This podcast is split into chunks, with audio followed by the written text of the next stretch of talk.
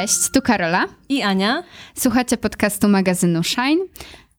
Dzisiaj na głos rozmawiamy o pozytywnej seksualności, a jest z nami online na łączach Natalia Grubizna, autorka bloga Proseksualna i podcastu Nat and Sex. Dzień dobry. Bardzo miło mi gościć w magazynie Shine. Nam też jest bardzo, bardzo miło, że z nami jesteś. Jest to nasze pierwsze nagranie podcastu online, więc jest to dla nas coś zupełnie świeżego, ale za to dla Natalii to zupełnie nie jest pierwsze nagranie online, więc więc dla nas coś nowego, dla niej już któryś raz i damy radę. Zaczynamy, damy radę. Słuchaj, twój podcast, oprócz tego, że nazywa się Na ten seks, ma jeszcze taki dopisek pozytywny sekscast. Mhm. Dlaczego właśnie to słowo pozytywne? W sensie, czym jest ta sekspozytywność? Dlaczego to jest na tyle ważne, że podkreśliłaś to przy nazwie swojego podcastu? Dlatego, że zaobserwowałam, że w internecie, nie tylko polskojęzycznym, bo polskojęzyczny internet podcastowy się dopiero rozwija, ale amerykański ma taką tendencję do uruchamiania podcastów o seksie, które tak naprawdę nie są sekspozytywne, chociaż z założenia powinny takie być. No więc podcast jest sekspozytywny dlatego, że poruszam w nim temat seksualności, erotyzmu, seksu właśnie z takiej optyki pozytywności. A sekspozytywność to jest takie przekonanie. Myślę, że najprościej można to wyjaśnić jako: w seksie znajdzie się miejsce dla nas wszystkich.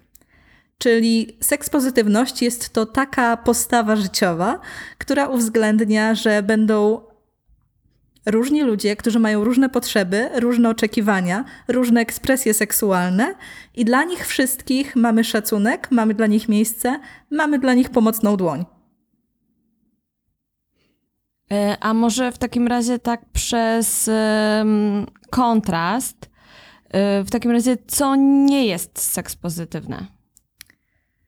No właśnie, to jest myślę, że bardzo dobrze postawione pytanie, bo na przykład deseksualizacja nie jest sekspozytywna.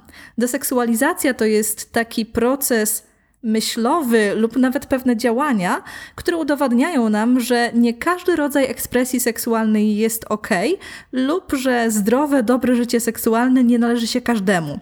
I tutaj taki najprostszy przykład deseksualizacji. Kiedy mówimy o osobach, które żyją z niepełnosprawnościami czy osobach starszych, bardzo często nie myślimy o nich w kontekście seksualnym. Natomiast są to osoby, które też odczuwają podniecenie, które też mają potrzeby seksualne, tylko właśnie przez taką nieobecność i może czasem pewien opór, żeby nie powiedzieć obrzydzenie, którym wiele osób reaguje na samą myśl, że konkretne grupy osób chciałyby uprawiać seks, chciałyby mieć dostęp do informacji, no właśnie świadczy o tym, że może ich sekspozytywność nie jest do końca sekspozytywnością, dlatego że myślę, że panuje takie przekonanie, że sekspozytywność to jest takie hura optymistyczne podejście do seksu, dlatego że jest seksem. Czyli właśnie taka rozbochana ekspresja seksualna, jakaś taka fascynacja wszystkimi nowinkami i chęć wypróbowania wszystkiego, a to nie do końca jest tak. Ja myślę, że dotykasz tutaj bardzo, bardzo ważnej i ciekawej sprawy tego, że tego seksu wokół nas jest generalnie dużo, ale jest to pewien bardzo określony rodzaj przekazu seksualnego i jakby ta kultura erotyczna jest bardzo specyficzna, bardzo skierowana właśnie na młodych ludzi, na młode ciała, też na ciała w pewnym kanonie, I jakby tak jest, ale jednocześnie bardzo dużo o tym seksie gdzieś w tej kulturze nas otaczającej jest. I dlatego chciałybyśmy cię też zapytać, jak to jest, że tego seksu w kulturze jest tak dużo, a nadal trzeba o nim edukować? Jakby o co tutaj chodzi?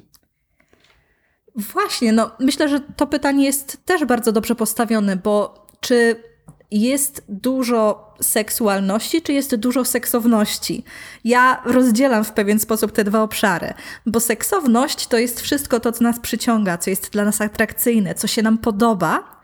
Natomiast seksualność to jest takie indywidualne przeżywanie tego, że jest się istotą seksualną.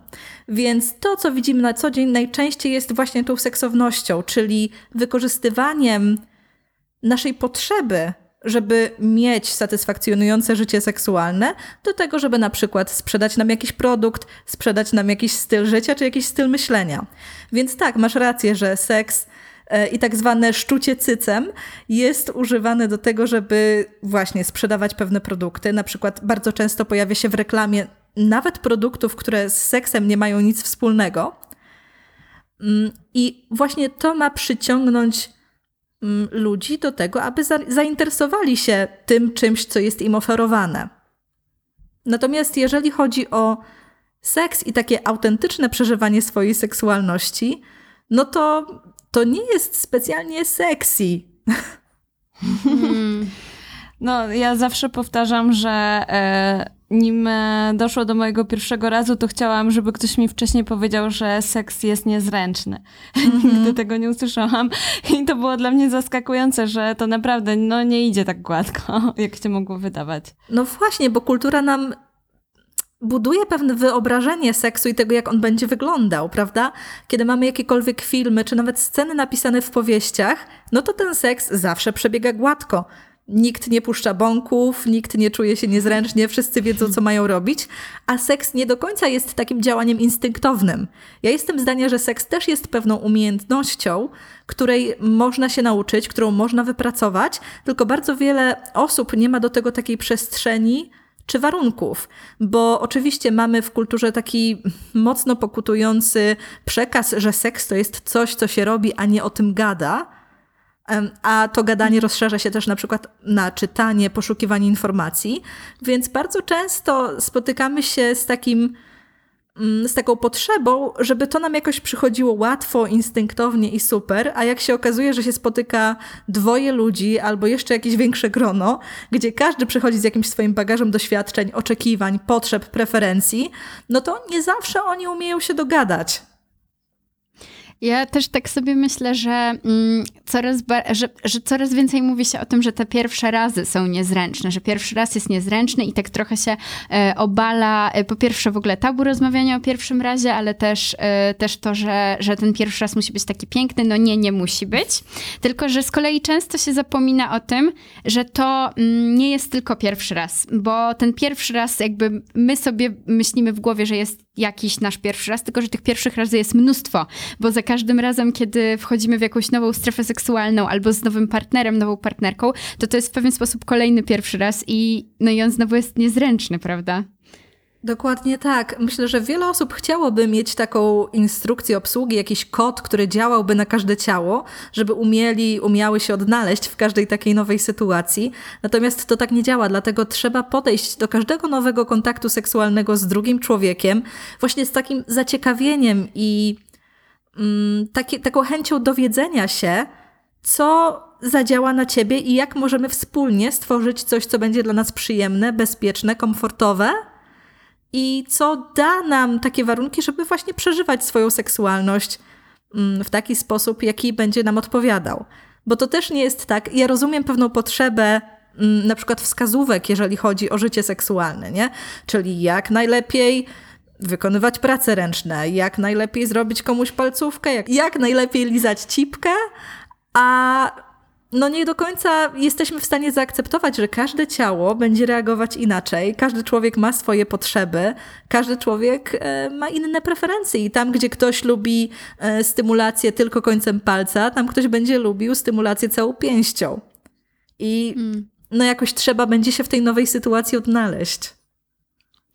Zwłaszcza, że ta taka seksowna kultura, która nas otacza, mam wrażenie, że też niestety sprawia, że zanim w ogóle zaczniemy życie seksualne, albo nawet gdy już je mamy, to mamy już głęboko zakorzenione pewne przekonania, czy takie negatywne nawyki w naszych głowach. No i właśnie później trzeba je tą pozytywną seksualnością jakoś odczarować. Z jakimi takimi przekonaniami się spotkałaś albo spotykasz często? No to pierwsze już chyba wymieniłam. Seks jest czymś, co się robi, a nie o tym gada.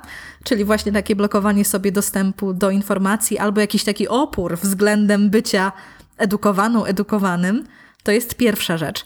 Druga rzecz to to, że seks zawsze musi wyglądać w określony sposób.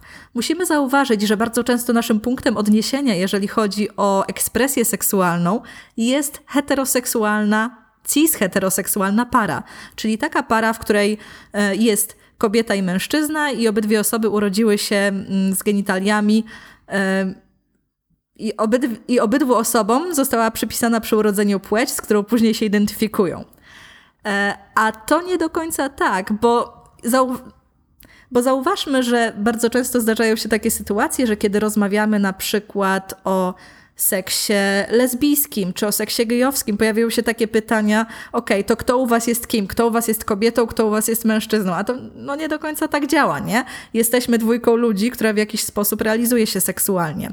No i z tego właśnie wynikają, z tego odniesienia, czyli z tej takiej kompulsywnej i obowiązkowej heteroseksualności wynika później dosyć sporo problemów, dlatego że uważamy, że seks zawsze będzie wyglądał tak samo, czyli będzie ta sama choreografia, więc mamy buzi-buzi, grę wstępną, akt penetracji, o właśnie, że seks zawsze kręci się wokół penetracji, potem jakiś orgazm albo nie, w zależności od tego, jakie mamy genitalia i na tym kończy się cała zabawa.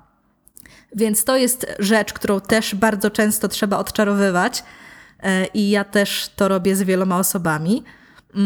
Cóż jeszcze? No właśnie, to, że coś mi się nie podoba, to już przechodzę do kolejnej rzeczy, czyli coś nie jest gdzieś tam w moim seksualnym repertuarze, nie oznacza, że ta praktyka jest w jakiś sposób gorsza, czy jest w jakiś sposób zła.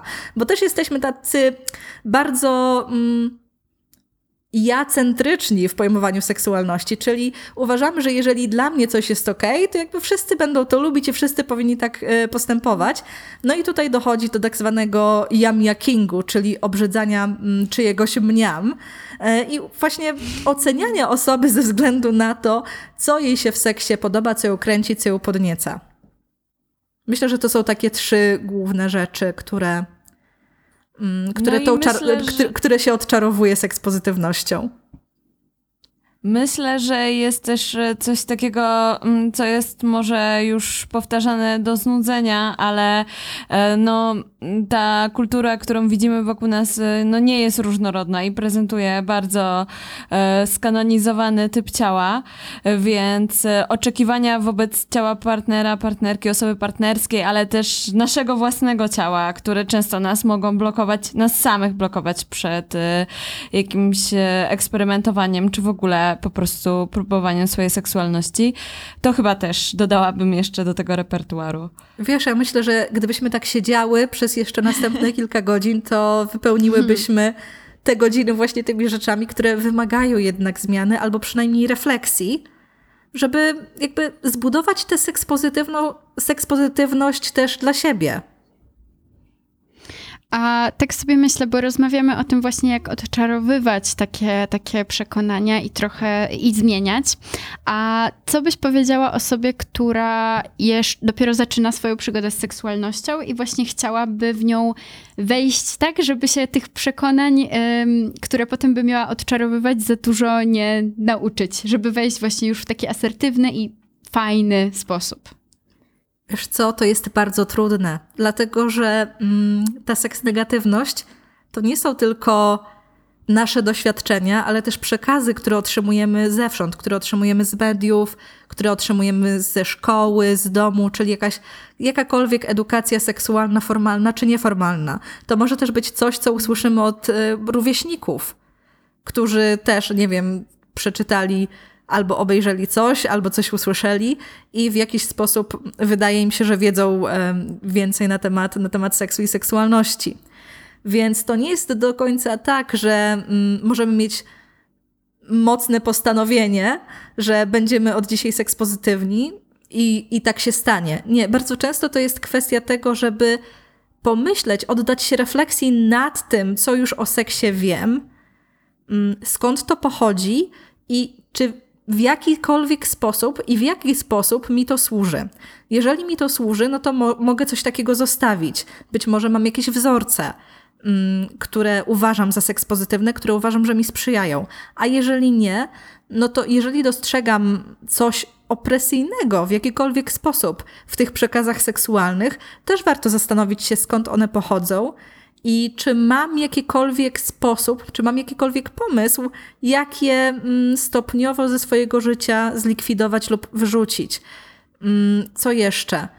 Warto, jeżeli konsumujemy jakiekolwiek informacje na temat seksualności, sprawdzać, kto stoi za tymi informacjami. Czy są to osoby, które podchodzą z szacunkiem do naszej seksualności, z szacunkiem do naszych potrzeb? Czy są to osoby, które chcą nam w jakiś sposób dyktować to, jak mamy wyrażać siebie seksualnie? Myślę, że bardzo dużo zaczyna się tak naprawdę w domu i od tego, jak nasi rodzice, nasi opiekunowie mówią o seksie, mówią o seksualności i mówią o ekspresji seksualnej w jakimkolwiek wieku. Dobrze jest też mieć osoby, do których można się zwrócić z pytaniem czy o pomoc. I myślę, że właśnie takie miejsca, które też dają młodym osobom takie pole ekspresji, i myślę, że to robi też Shine, żeby opowiedzieć o swoich doświadczeniach, też jest bardzo potrzebne, dlatego że no właśnie ta edukacja i ta sekspozytywność dochodzi do nas nie tylko drogami formalnymi, ale też właśnie nieformalnymi. A mogłabyś podać przykłady takich miejsc, na przykład w internecie, w których warto szukać informacji o seksie? Wiesz co, bardzo często mówi się o czymś takim, że edukacja seksualna, że edukacja seksualna powinna być dostosowana do wieku. Według mnie edukacja seksualna powinna być dostosowana do aktualnych potrzeb, dlatego że nasz rozwój seksualny i to, czego potrzebujemy, nie będzie aktywował się wraz z kolejnymi urodzinami, tylko właściwie z tym, jaki mamy temperament, co nas interesuje. Więc myślę, że warto się kierować tym, szukając pewnych informacji. I myślę, że takimi dobrymi adresami dla młodych osób jest przede wszystkim strona i działania grupy Ponton, działania Spanku, też projekt edukacyjny Ani Rubik, czyli seks.pl, które właśnie dają bardzo dużo rzeczowych informacji, nie oceniają młodych ludzi ze względu na to, że interesują się takim tematem i też niepotrzebnie nie moralizują ich, tylko właśnie starają się przekazać jak najbardziej rzeczowe informacje z poszanowaniem dla odrębności tych osób. Ostatnio Stowarzyszenie Grupa Stonewall z Poznania uruchomiło kanał na YouTubie, na którym zajęło się edukacją seksualną osób spod tęczowej flagi, czyli jest to edukacja seksualna skierowana do osób, które wychodzą poza tę heteronormę i tam pojawiają się naprawdę bardzo różne i bardzo inkluzywne tematy.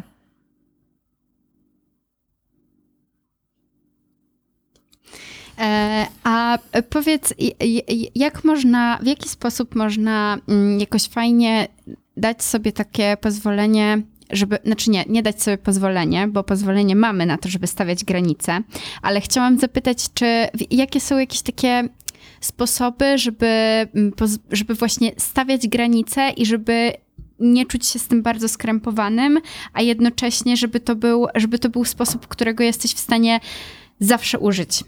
Zawsze w sytuacji, w której chcesz tę granicę postawić? Przede wszystkim nauka konsensualności i mówienia zarówno tak, jak i nie. Kiedy sama pracuję z różnymi osobami, które chcą się nauczyć właśnie takiego stawiania granic, to radzę im, aby przyjrzały się reakcjom swojego ciała, które czasami są szybsze niż reakcje naszej głowy. Czyli jak moje ciało reaguje na sprzeciw, czyli mówię nie, jak moje ciało reaguje na tak, i też jak moje ciało reaguje na może. Myślę, że to wszystko tak naprawdę zaczyna się od dania sobie prawa do tego, żeby mówić nie, ale też wyrażać zgodę na to, co nam się przydarza i żeby to zawsze była aktywna konsensualność. Czyli żeby to było entuzjastycznie wyrażone przyzwolenie, ale też stanowczo powiedziane nie. Myślę, że tutaj bardzo ważna jest też uważność i takie uczenie uważności każdej ze stron. Dlatego, że bardzo często zrzucamy odpowiedzialność na tę stronę, której coś się nie podoba, której coś się dzieje nie tak, a pomijamy tę stronę, która robi coś, co przekracza czyjeś granice. Nie uczymy drugiej strony wrażliwości na to, aby czytać sygnały niewerbalne, aby je odpowiednio interpretować i też nie uczymy ludzi tego, że konsent i kultura właśnie takiej świadomej zgody to nie jest dążenie do tak za wszelką cenę i dążenie do tego, co chcemy osiągnąć, a właśnie dochodzenie do takiego wspólnego gruntu, gdzie obydwie strony czują się ze sobą dobrze i komfortowo w tej sytuacji, w komunikacji. No właśnie to jest chyba coś z tych rzeczy, których nie ma w tej znowu seksownej kulturze, to znaczy tam od razu wszystko idzie super i jest super seks bez wymienienia ani jednego słowa. Ja sobie tego nie wyobrażam po prostu już teraz. Mhm. Nie wyobrażam sobie seksu bez rozmowy po prostu. Miałam pytanie w głowie i mi uciekło. Już chwilę. A wiem o co chciałam zapytać, bo myślę, że też w pewnej części odpowiedziałaś na to pytanie, które chcę zadać, jak mówiłaś o tym, jak stawiać granice, ale jeszcze chciałam o to tak bezpośrednio zapytać, co z lękiem przed seksem albo przy seksie? Jeśli czegoś się boję, to... I nie mówię teraz o sytuacjach takich, w których jest jakaś sytuacja wykorzystania. Absolutnie nie. Tylko bardziej myślę o takim lęku związanym ze wstydem. Co mogę z tym lękiem zrobić? Wstyd. Wstyd jest bardzo potężną emocją, która no właśnie może bardzo nas blokować i też może powodować lęk przed niektórymi sytuacjami. I cóż mogę doradzić w kwestii lęku przed seksem. Przede wszystkim warto pochylić się nad tym i zastanowić się, z czego on wynika. Dlatego, że i gdzie jakby leży jego źródło. Dlatego, że mamy bardzo dużo obszarów, które mogą powodować lęk, jeżeli chodzi o kontakty seksualne. I na przykład może być to lęk przed nieplanowaną, niechcianą ciążą, jeżeli możemy zajść w ciążę. Może być to lęk przed bólem, z którym bardzo często łączymy debiut seksualny, czyli ten pierwszy raz. Może być to lęk też wynikający z jakichś konsekwencji w grupie rówieśniczej, że na przykład ktoś się dowie i zaszkodzi to jakoś naszej reputacji.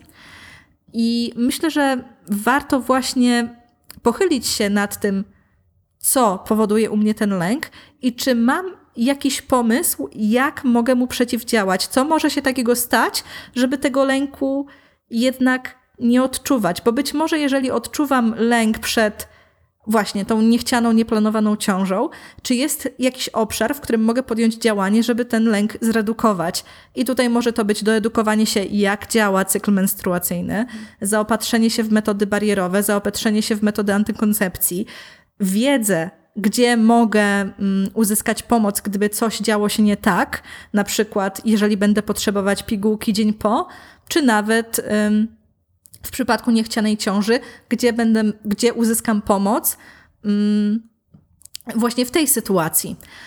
Więc myślę, że to jest bardzo ważne. Jeżeli chodzi o na przykład kwestie związane z bólem, tutaj też jest kilka rzeczy, które można dla siebie zrobić. Przede wszystkim mieć taką świadomość, że ból nie do końca jest zjawiskiem pożądanym. Bólem ciało sygnalizuje nam, że coś dzieje się nie tak, coś dzieje się zbyt szybko. Więc jeżeli coś jest bolesne, może istnieje dla mnie jakaś alternatywa. Może mogę zrobić coś innego. Co moje ciało chce mi powiedzieć, reagując w ten, a nie inny sposób. Także, no właśnie, wydaje mi się, że tak jak lęk i to, z czego on wynika, nie jest zjawiskiem uniwersalnym, tak i sposób radzenia sobie z nim też nie będzie uniwersalny i myślę, że też warto mieć to w pamięci. A co jeśli boję się, że nie zostanę zaakceptowana, że na przykład moja potrzeba jakaś seksualna, mój pomysł na to, jak chcę się realizować, może się spotkać z jakimś oporem, czy właśnie wyśmianiem na przykład.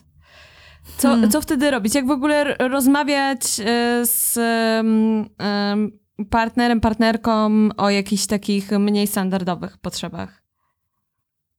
Znaczy nie wiem, czy można tak powiedzieć mniej standardowych, ale... Rozumiem, o co ci chodzi. I to jest bardzo uniwersalna porada. To jest nie mówić o tym jak o raku. Dlatego, że nasze potrzeby nie są śmiertelną chorobą, a bardzo często myślimy, że jak no właśnie chcemy czegoś niestandardowego, no to musimy to w ten sposób oznajmić, że no jest tragedia, że zaraz będzie się działa tragedia, a nie traktujemy tego jako możliwość fajnego, ciekawego realizowania się seksualnego z drugą osobą. I myślę, co jest bardzo ważne, to danie sobie przestrzeni i prawa do tego, żeby mieć pewne żądze, mieć pewne potrzeby, ale też danie drugiej osobie prawa do tego, że mogą one jej się wydać nie do udźwignięcia. Bo czasami, no właśnie, możemy komunikować coś nawet w najbardziej przyjazny i fajny sposób, ale druga strona może na to coś nie być gotowa. I myślę, że też ważne jest to, żeby w takiej sytuacji zrobić 2 kroki do tyłu i zastanowić się, czy nie mam w sobie gotowości na to coś nowego w tej sytuacji, w której tutaj teraz jesteśmy, czy nie mam w sobie gotowości na coś w ogóle nigdy, w najbliższej przyszłości. Bo bardzo często nasza reakcja na to, na jakieś nienormatywne oczekiwania wynika z tego, że nie mamy wystarczająco informacji, czego ta druga osoba oczekuje, co to dla niej znaczy, jaka będzie w tym moja rola, więc łatwiej nam powiedzieć nie albo czasami gorzej, nie wiem, zawstydzić czy ośmieszyć tę drugą osobę, niż wypracować wspólny plan działania. Dlatego myślę, że taka proaktywna komunikacja w obszarze seksualności może być bardzo pomocna. I jeżeli komunikujemy jakąś niestandardową, jak nam się wydaje, potrzebę, to warto zrobić to przede wszystkim w sytuacji pozałóżkowej, czyli wtedy, kiedy nie jesteśmy w takiej sytuacji, że zaraz już chcemy to wprowadzić, tylko właśnie danie tej drugiej osobie przestrzeni na to, żeby zadała nam pytania, czyli co to dla nas znaczy, jaka ma być ich rola i tak dalej. I też do wyrażenia swoich wątpliwości, bo czasami jest też tak, że ktoś może nie chcieć zrobić czegoś, ale to też nie oznacza, że nasze potrzeby są w jakiś sposób złe, a bardzo łatwo to tak odebrać. W swoim podcaście masz taki jeden odcinek, w którym cytujesz, w tytule jego cytujesz prośbę, którą często dostajesz, czyli doradź mi, jaki wibrator kupić dla mojej żony, jeśli jest to pierwszy wibrator. Mhm. I potem dopiero w trakcie odcinku tłumaczysz, czemu tego nie zrobisz albo nie do końca to zrobisz. I czy chciałabyś może przybliżyć też u nas tę zagadkę? Okej, pierwszy wibrator, wiesz, to jest kwestia tak naprawdę zarówno pierwszego gadżetu, który kupujemy dla siebie, jak i gadżetu, który kupujemy dla drugiej osoby, a dla drugiej osoby robi się jeszcze trudniej. Dlatego, że ja sama, ponieważ funkcjonuję w branży erotycznej i no właśnie, mam częsty kontakt z gadżetami, dostaję tego typu pytania, czyli poleć jakiś wibrator dla początkujących i koniec. A myślę, że warto pamiętać, że każdy człowiek ma swoje potrzeby, swoje preferencje, o czym już chyba kilkakrotnie wspomniałam w dzisiejszym odcinku. I jest mi strasznie trudno czytać komuś w myślach i patrząc tylko na tę osobę, albo nawet nie patrząc, czytając jej wiadomość, stwierdzić, jaki gadżet będzie dla niej odpowiedni. Dlatego, że jest oczywiście... Rynek gadżetów erotycznych jest ogromny, jest przesycony różnymi produktami, więc trudno może być się nam w tym odnaleźć. I myślę, że z tego tytułu, z takiego przytłoczenia tą różnorodnością wynikają problemy z doborem tego pierwszego. I właśnie, myślę, że nie wiem, czy nie chodziło ci o coś innego. Czyli właśnie od tego faceta, któremu wydaje się, że chce kupić wibrator żonie, bo coś tam. O to ci chodziło? Tak, trochę tak. Okej, to może o tym powiem, dobra. No właśnie, gadżet erotyczny dla drugiej osoby. Wydaje mi się, że jest to zazwyczaj podyktowane chęcią zrobienia czegoś dobrego, a przynajmniej chcę w to wierzyć, dla seksualności bliskiej osoby. Natomiast w takich sytuacjach sama, o czym zresztą opowiadałam, zastanawiam się, czy ten wibrator nie jest przypadkiem dla tej osoby, która mnie o to pyta, dlatego że, no właśnie, może wydaje jej się, że współczesne, modne kobiety, wyzwolone kobiety pragną wibratorów, albo czy tym wibratorem, czy tym gadżetem erotycznym ta osoba nie chce rozwiązać jakiegoś problemu, który pojawił się w jej życiu seksualnym. Dlatego takie sytuacje są szczególnie trudne, bo takie osoby często nawet nie wiedzą, niekoniecznie znają potrzeby osób, z którymi są w relacjach, niekoniecznie wiedzą, co im kupić i wydaje im się, że jakiś taki zewnętrzny pomocnik, zewnętrzne akcesoria będą czymś, co rozwiążą no właśnie jakieś sytuacje, z którymi te osoby sobie nie radzą. Natomiast to jest nie do końca tak, dlatego że dobre życie seksualne, satysfakcjonujące życie seksualne wymaga komunikacji, więc też nigdy nie ma dobrego momentu na to, aby podarować gadżet erotyczny osobie, która nie ma na niego ochoty albo która dostrzeże w tym, o czym fantazjuje, dostrzeże w tym coś, o czym fantazjuję ja. Czyli właśnie taką chęć zasygnalizowania jakiegoś problemu, zasygnalizowanie braku satysfakcji i może to nie tyle naprawić, ulepszyć, uzdrowić życie seksualne takiej pary, co jeszcze bardziej zaognić pewien konflikt czy pewne problemy, których doświadczają. Dlatego jestem zawsze bardzo ostrożna, jeżeli chodzi o tego typu pytania. Oczywiście zdarzają się takie sytuacje, w których ktoś, kto wie, że partnerka już używa gadżetów, pyta mnie, okej, chcę kupić żonie to lub to i na przykład podaje jakieś 2 modele wibratorów, który będzie lepszy, no to wtedy nawet nie jestem w stanie wskazać, który będzie lepszy dla żony, ale jestem w stanie wypisać pewne cechy tych gadżetów, które one mają i na tej podstawie zostawić mimo wszystko podjęcie decyzji tej osobie, która pyta. A ja bym chciała na koniec jeszcze tak trochę podsumować. Więc seks pozytywność to takie podejście, w którym komunikujemy się, to na pewno, rozmawiamy o potrzebach, w którym, jak to pięknie powiedziałaś, jest miejsce dla... Dla wszystkich. Dla wszystkich. Dla każdego jest miejsce przy tym stole, tak.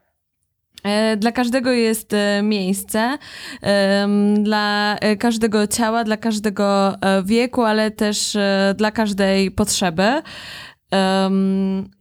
Co jeszcze? To jest takie miejsce, w którym szanowane są nasze granice. Tak. Ale też w którym możemy bezpiecznie i o tych granicach, i o chęci ich rozszerzania mówić. Mhm. Jest to też miejsce wolne od wszelkiego rodzaju zawstydzań, tak zwanych shamingów. Nie? Dlatego, że mamy bardzo popularny slut shaming, czyli zawstydzanie osób ze względu na bujne życie seksualne, czy wysokie libido, wysokie potrzeby seksualne. Natomiast działa to też w drugą stronę. Mamy tak zwany prude shaming, czyli zawstydzanie osób, które wydają się pruderyjne, które mają niższą ekspresję seksualną. I właśnie dlatego chciałabym podkreślić, że przy tym seksualnym bufecie, przy tym seksualnym stole dla każdego znajdzie się miejsce, dla każdego znajdzie się odpowiednia osoba, z którą będzie można te swoje potrzeby realizować. Tylko wystarczy sobie tak naprawdę na to pozwolić i zobaczyć większy, szerszy obraz niż na przykład serwują nam media. Super, wielkie dzięki. To chyba jest idealny akcent na to, żeby tę rozmowę zakończyć i z tym was dzisiaj, drogie słuchaczki, zostawić.